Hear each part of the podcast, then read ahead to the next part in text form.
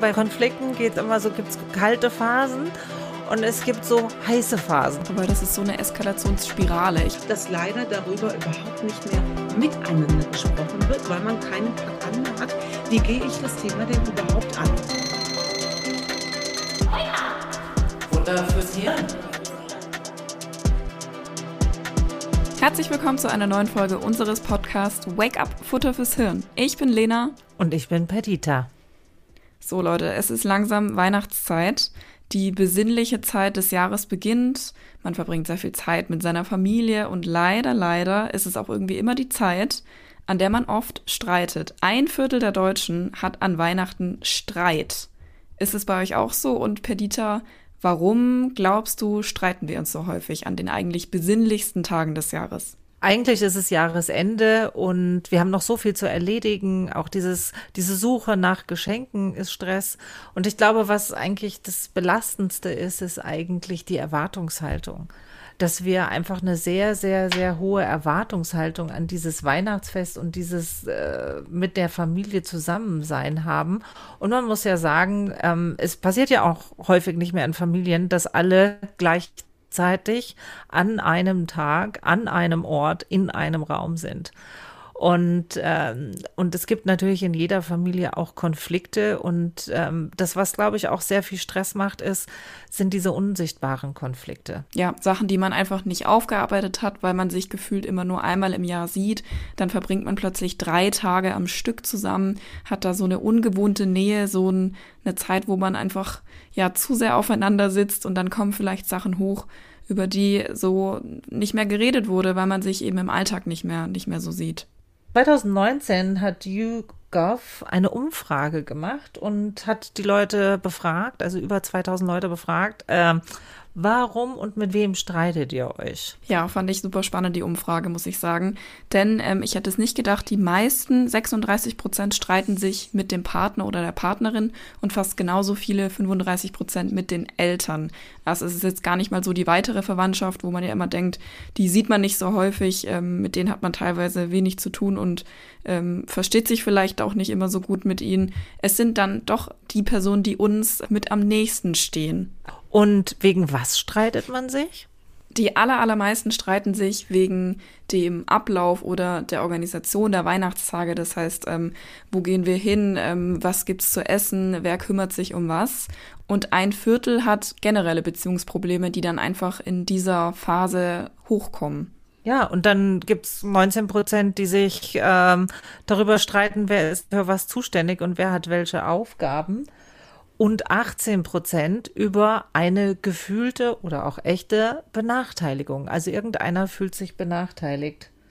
Und 15 Prozent streiten sich übers Weihnachtsessen. Wenn man die Sachen hier so sieht, dann denkt man, boah, das sind doch eigentlich alles gar keine dramatischen Themen. Aber ich denke, wir kennen das alle, dass sich dann solche einfachen Dinge hochschaukeln und ähm, dann eskaliert es mal ganz, ganz schnell.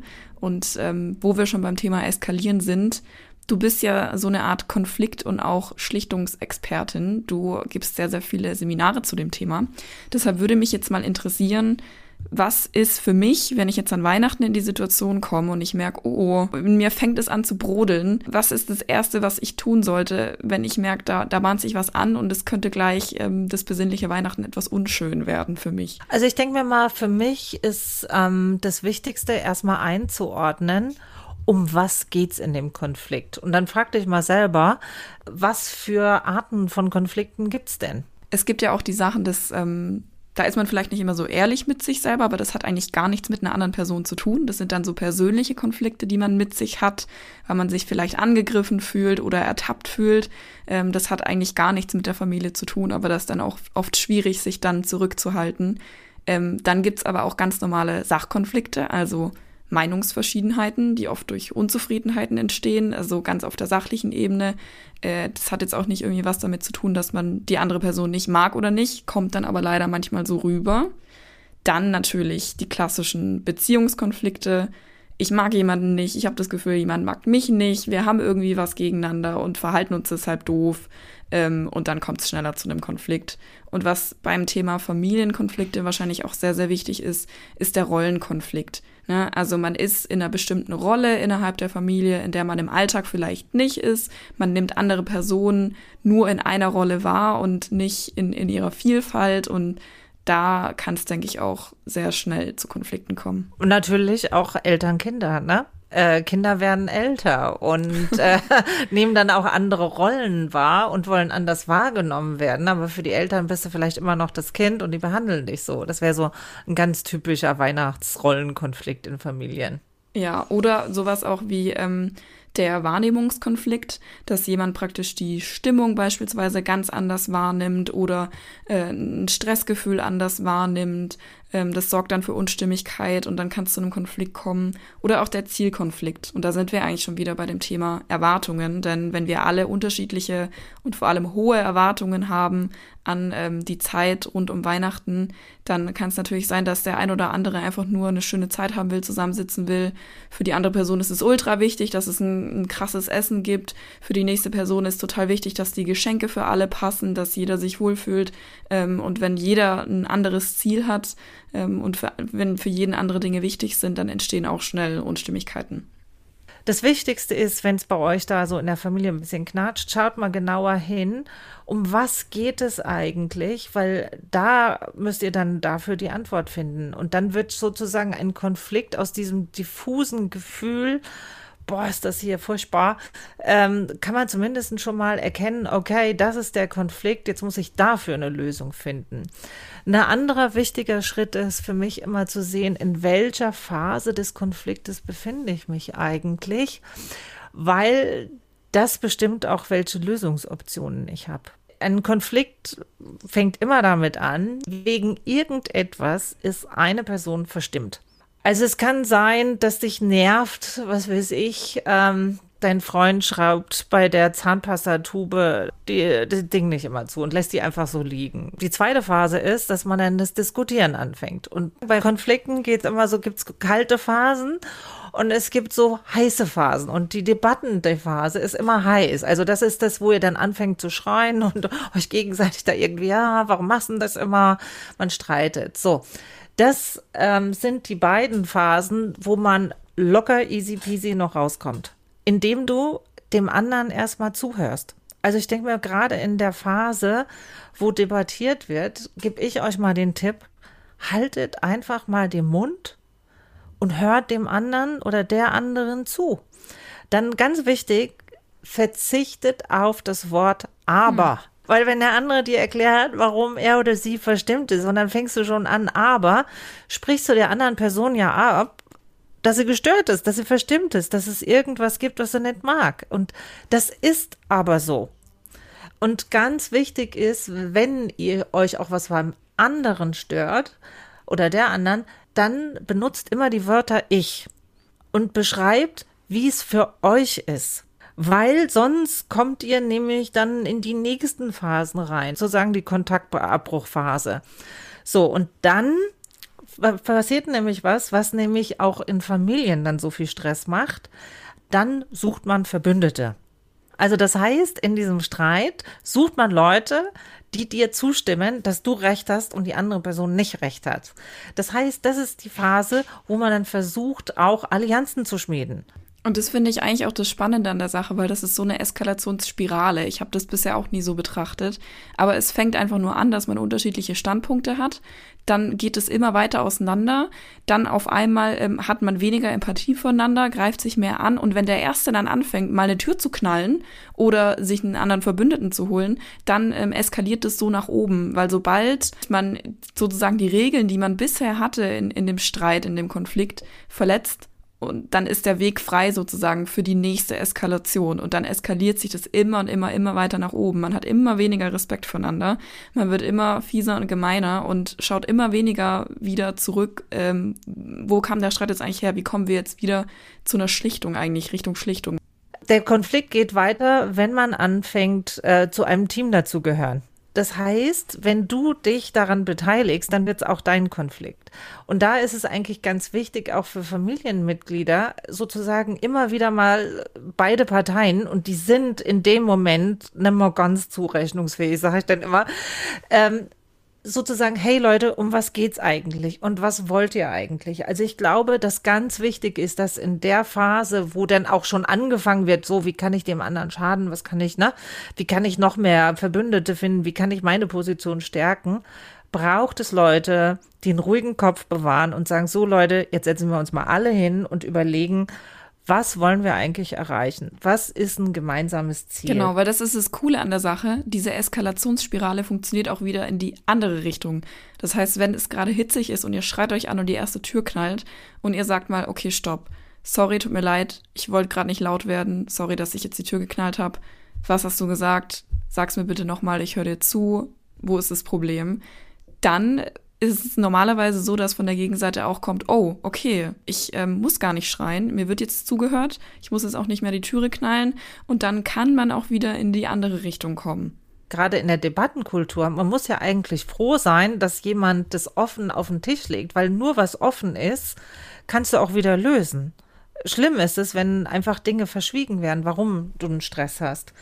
Und es ist einfach ganz wichtig, dass da jemand extern ist, der nicht zu den beiden Konfliktparteien gehört, dass diese Person versucht, sozusagen den Prozess zu moderieren. Also auch zu schauen, was ist an dem Konflikt, wo der andere vielleicht auch recht hat oder das auch, auch dem anderen nicht abzusprechen, das so wahrzunehmen, weil der andere nimmt es so wahr. Und das muss ich erstmal als als gegeben hinnehmen und dann zu sagen, ja, aber dann erzähle ich dir, was meine Intention war. Und da muss man auch ehrlich sein. Also, weil wenn man dann lügt, na, das habe ich gar nicht so gemeint und ich habe es aber so gemeint, dann kommen wir in die nächste Stufe. Nämlich dann fängt es an, dass die anderen Personen, also dass man beide Konfliktparteien versuchen, so jetzt will ich gewinnen, ne? Und dann fängt es an, so strategisch zu werden und dann fängt man an zu drohen. Ey, wenn du das noch einmal machst, dann, ne?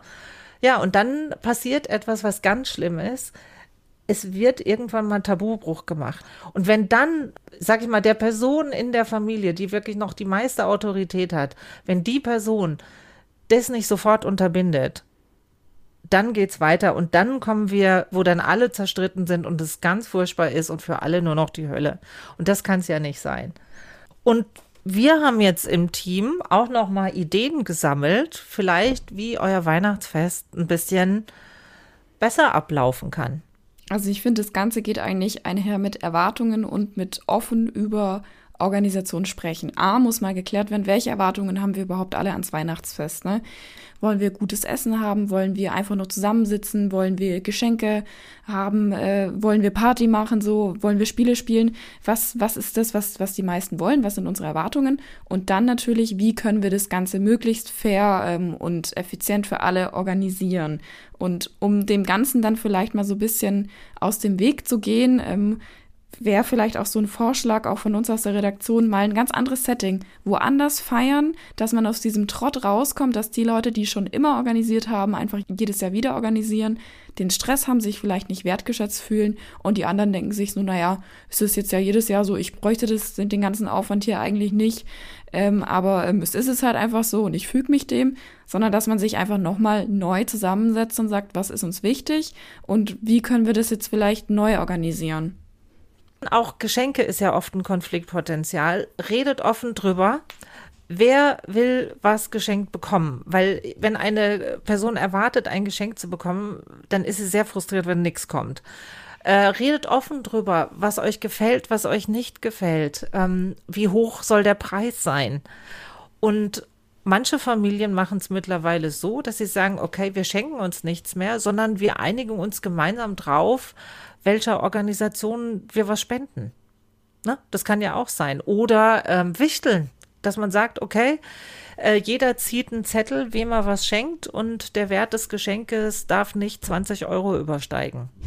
Und was wir machen, und das kann ich allen nur empfehlen, ist wunderbar. Also wir kaufen uns immer das Spiel des Jahres. Finde ich immer ganz cool äh, und, und spielen das dann nach dem Essen. Und wir haben mal in der Redaktion gesammelt, welche Spiele sich an Weihnachten gut eignen, beziehungsweise wer von unserem Podcast-Team da was spielt. Also hier die Tipps.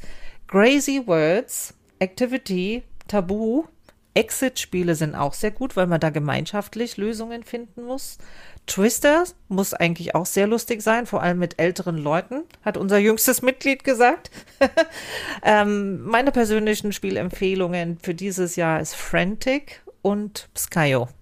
Man muss aber auch entscheiden, ich muss sagen, bei uns geht es an Weihnachten immer sehr friedlich zu. Wir haben ein Jahr versucht, ein Spiel zu spielen und dann ist es eskaliert.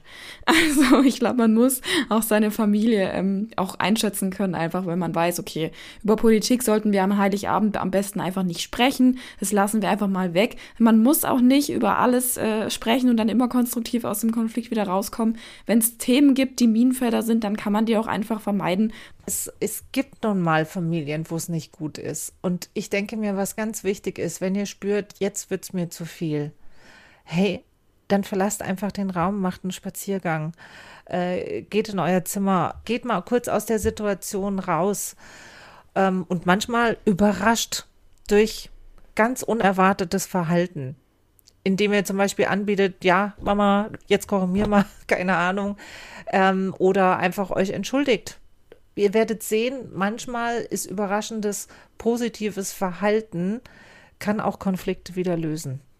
Perdita, du hast jetzt ja schon super viel Expertise geliefert. Ich freue mich aber trotzdem, dass wir heute noch Deutschlands bekannteste Schlagfertigkeitstrainerin bei uns zu Gast haben. Nicole Staudinger nämlich. Sie ist Bestsellerautorin, Trainerin und Moderatorin. Ihr letztes Buch heißt Leicht gesagt, wie wir richtig rüberbringen, was nicht falsch ankommen soll. Also mit dem Thema Kommunikation und Konflikt kennt sie sich auf jeden Fall auch sehr gut aus und deshalb freuen wir uns, dass sie heute da ist. Ich freue mich, dass ich da sein darf.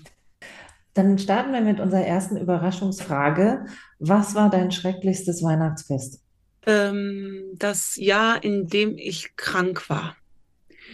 Ähm, ja, 2014 war mein äh, schlimmstes äh, Weihnachtsfest, ähm, weil ich da noch keine Haare hatte. Die letzte Chemo war gerade zwei Wochen her und ähm, sechs Tage später sind mir beide Brüste abgenommen worden. Also ähm, deswegen war das mit Abstand mein schlimmstes Weihnachtsfest. Kommen wir einfach mal zu deiner Tätigkeit. Warum bist du denn Schlagfertigkeitstrainerin geworden? Also ich würde da jetzt so wahnsinnig gerne eine hochtrabende Antwort drauf geben, was mir das gegeben hat und was da für eine philosophische ähm, äh, Background-Geschichte dahinter ist. Ähm, die einfache Erklärung ist, ich kann nichts anderes. So, meine einzige Supergabe, mein einziges Talent auf dieser Welt ist, dass ich schlagfertig bin und das immer. Also das, das ist ja für meine Umwelt, könnt ihr euch vorstellen, eine absolute Katastrophe. Und äh, vor acht Jahren habe ich mich zur Trainerin zertifizieren lassen. Das heißt, ich habe da gelernt, wie man ein Seminar gibt, wie ich Lernziele bei Erwachsenen manifestiere. Und nach 15 Kölsch ist diese Geschäftsidee entstanden, dass ich dachte, ah, ich bin ja schlagfertig, ich bin Trainerin, also ich gebe Schlagfertigkeitsseminare für Frauen. Das ist der Hintergedanke davon. Okay, dann kommen wir doch gleich mal zur nächsten Frage. Was bewegt dich aktuell beim Thema Streiten, beim Thema konstruktive, konstruktive Konflikte, beim Thema Konfliktlösen? Als Trainerin bin ich ja überwiegend in Unternehmen unterwegs und ähm, da haben wir unterschiedliche Konflikte im Moment. Ähm, äh, ich würde sagen, dass da Corona wirklich ein Brandbeschleuniger war. Dann hatten wir das, ähm, wir hatten das Problem im Vertrieb. Ich habe viel im Vertrieb ähm, äh, trainiert. Da war dann die Frage, wie gut kann ein Vertriebler überhaupt sein, der nicht mehr rausgeht zum Kunden? Dann hatten wir den Vertrieb, der, der zu Hause gesessen hat und gesagt, gesagt hat, da habe ich überhaupt gar kein Problem damit.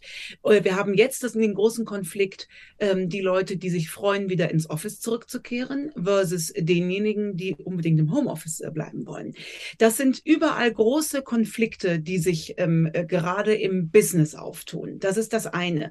Und das, was ich erlebe, ist, dass leider darüber überhaupt nicht mehr miteinander gesprochen wird, weil man keinen Pack an mehr hat.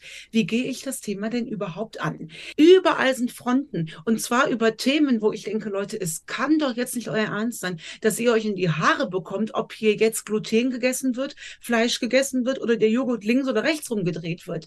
Diese Glaubensrichtungen, die sich da auftun, ähm, das ist das, was ich äh, äh so wahrnehme und das macht mich, wenn ich, äh, wenn ich es zulassen würde, würde mich es traurig machen. Äh, wir hatten in der Folge schon so ein bisschen drüber gesprochen, was kann man machen, Weihnachten sozusagen besinnlich äh, zu erhalten, Weihnachtsfest ein bisschen zu retten. Dein Tipp um das besinnliche Weihnachtsfest zu retten. Was machst du konkret? Bei Augen auf bei der Gästeliste. Ähm, bitte guckt doch genau hin, wenn ihr euch einladet. Und äh, diese Ausrede, also ich nenne sie jetzt mal bewusst Ausrede, dieses, ja, aber das macht man ja so, man lädt ja ein, ähm, braucht mir keiner mit Zucker, also ich kann mich damit nicht auf, äh, aufgehoben fühlen. Ich lade die Menschen ein, mit denen ich auch außerhalb vom 24.12. gerne zusammen sein möchte. Das heißt, es kommt gar nicht erst zu solchen ähm, großen Konflikten an Heiligabend. So, ähm, wenn man jetzt diesen Luxus nicht hat, weil da andere Menschen auch noch mitsprechen bei der Gästeliste. Dann wäre mein Tipp, die Frage vorab zu stellen, was will ich? Die finde ich sowieso immer ganz hilfreich im Leben, mal in jeder Lebensphase zu überprüfen, was will ich. Und da ähm, unterstelle ich jetzt einfach mal euren Hörerinnen und Hörern, ich möchte ein friedliches Weihnachtsfest feiern und, und jetzt ist das Entscheidende, nicht nur gucken, dass Tante Elisabeth und Onkel Günther Spaß an dem Weihnachtsfest haben, sondern auch ich. Und dann natürlich auch zu gucken, okay, womit mache ich vielleicht den anderen auch eine Freude? Das finde ich mal das Wichtigste. Und dann müssen wir auch nochmal vielleicht da richtig äh, fies reingehen und sagen, ja, der Onkel ähm, Günther, der nervt mich streng genommen schon seit 1986, weil 1986 hat er eigentlich äh, schon die erste frauenfeindliche Bemerkung äh, von sich gegeben. Ich lasse den Onkel Günther gerne so, wie er ist.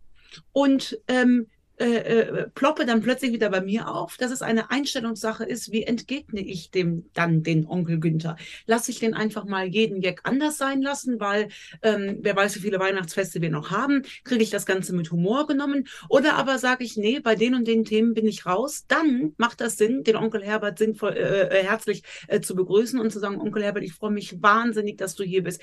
Ich habe mir von vornherein überlegt, damit wir beide eine möglichst schöne Zeit haben, weil es ja eine begrenzte Lebenszeit, würde ich dich bitten, lass uns doch für heute einfach Thema A, B und C einfach aussparen.